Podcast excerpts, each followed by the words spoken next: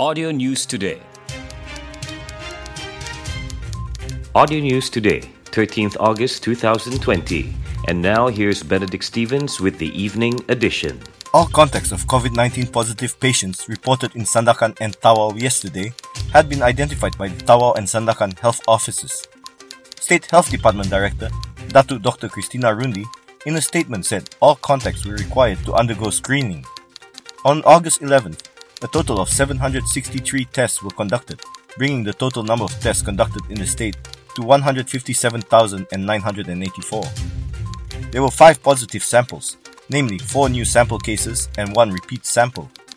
To date, a total of 1,086 individuals are still undergoing quarantine at 11 quarantine centers throughout the state.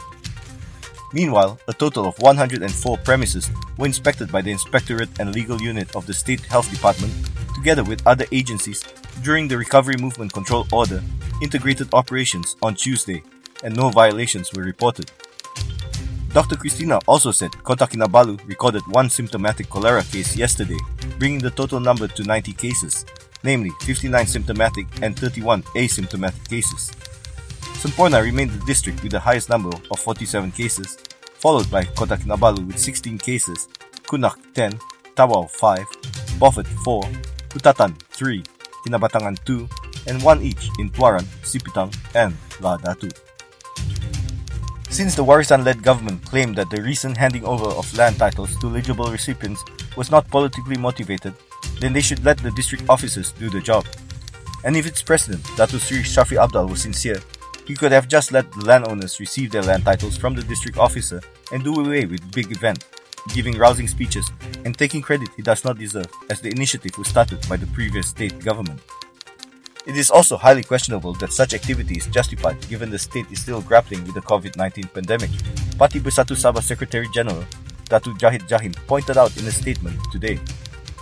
He added that while the Warisan-led state government may insist that it is not against the law to issue land grants prior to a pending election, the motive of such a move remains questionable. It is also highly reckless of the state government to allow such programs given that the COVID-19 pandemic is still very much a public health threat. Hence, the Election Commission should check whether Shafie's tour of Sabah to give away land titles is tantamount to campaigning and vote fishing, he said. The people must also remember that their land titles were made possible thanks to the effort of the previous Barisan national government under former Chief Minister Tan Sri Musa Aman. Musa thought up the idea of speeding up the process and awarding of land titles through the Pantas program. The previous BN federal government even contributed 20 million ringgit to the cause thanks to the efforts by Sabah leaders in the then federal cabinet such as PBS President Datu Sri Dr. Maximus Ongkili to secure the allocation. It looks like Shafie and his government lacks direction and do not have a comprehensive socio-economic development agenda for the people. Instead, they only rely on propaganda to rally support, promising this and that without anything to show after 26 months in power, he said. It is no wonder that he must rely on BN's achievements and claim this as his own. We are the voices of Warisan's self-proclaimed fair and clean activists who condemned the previous BN government when similar events were organized in the past. Is it only acceptable when Warisan do this while others are roundly denounced and demonized? Jahid questioned. It is hoped that the EC investigates the matter and determine whether the handing out of land grants is appropriate just prior to an election. The search and rescue operation for an 8-year-old boy who was attacked by a crocodile at Kampung Muhiba Hujung, Nabatangan yesterday is still ongoing. However, there were no reports of any finding as of 12:30 p.m. today. Kinabatangan Civil Defense Force officer Captain Ahmad Roslan Muhammad Kamal in a statement said 45 people, including 28 members of the Civil Defense Force, the police, fire and rescue department, and the villagers were involved in the second day of the operation. He said boats from the Fire and Rescue Department, Sabah Wildlife Department, and Sawit Kinabalu Estate were also being mobilized.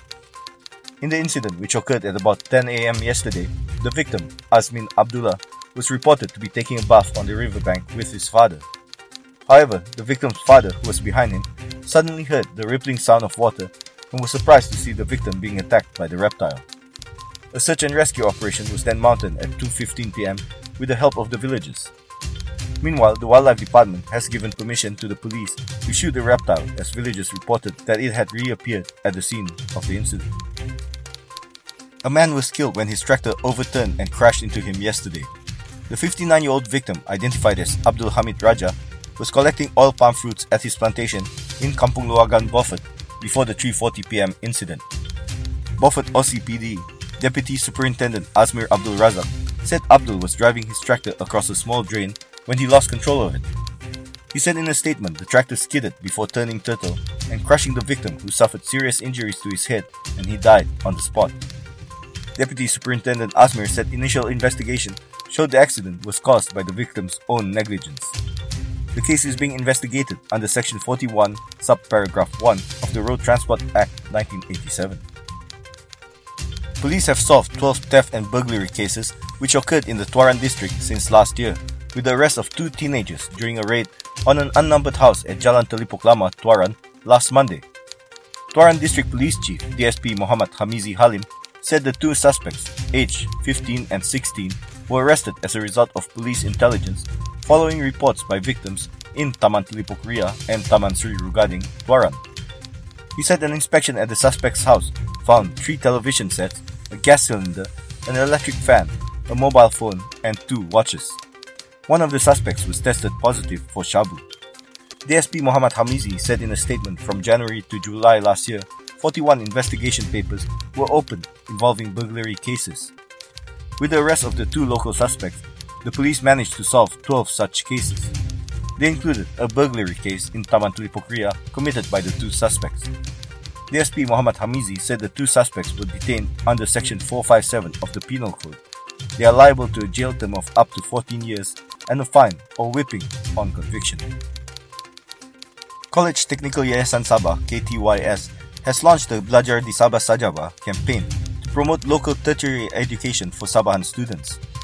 Its Chief Executive Officer, Terence Chi, said KTYS is currently enrolling its July-August intake with attractive rebates on registration fees in conjunction with KTYS 30th anniversary.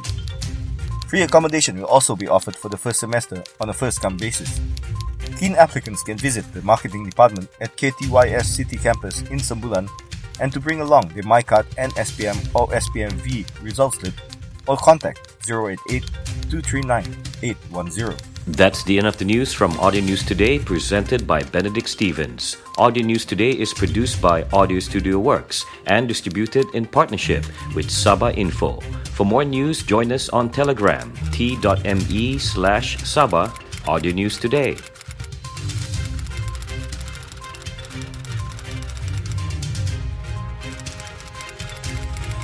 Audio News Today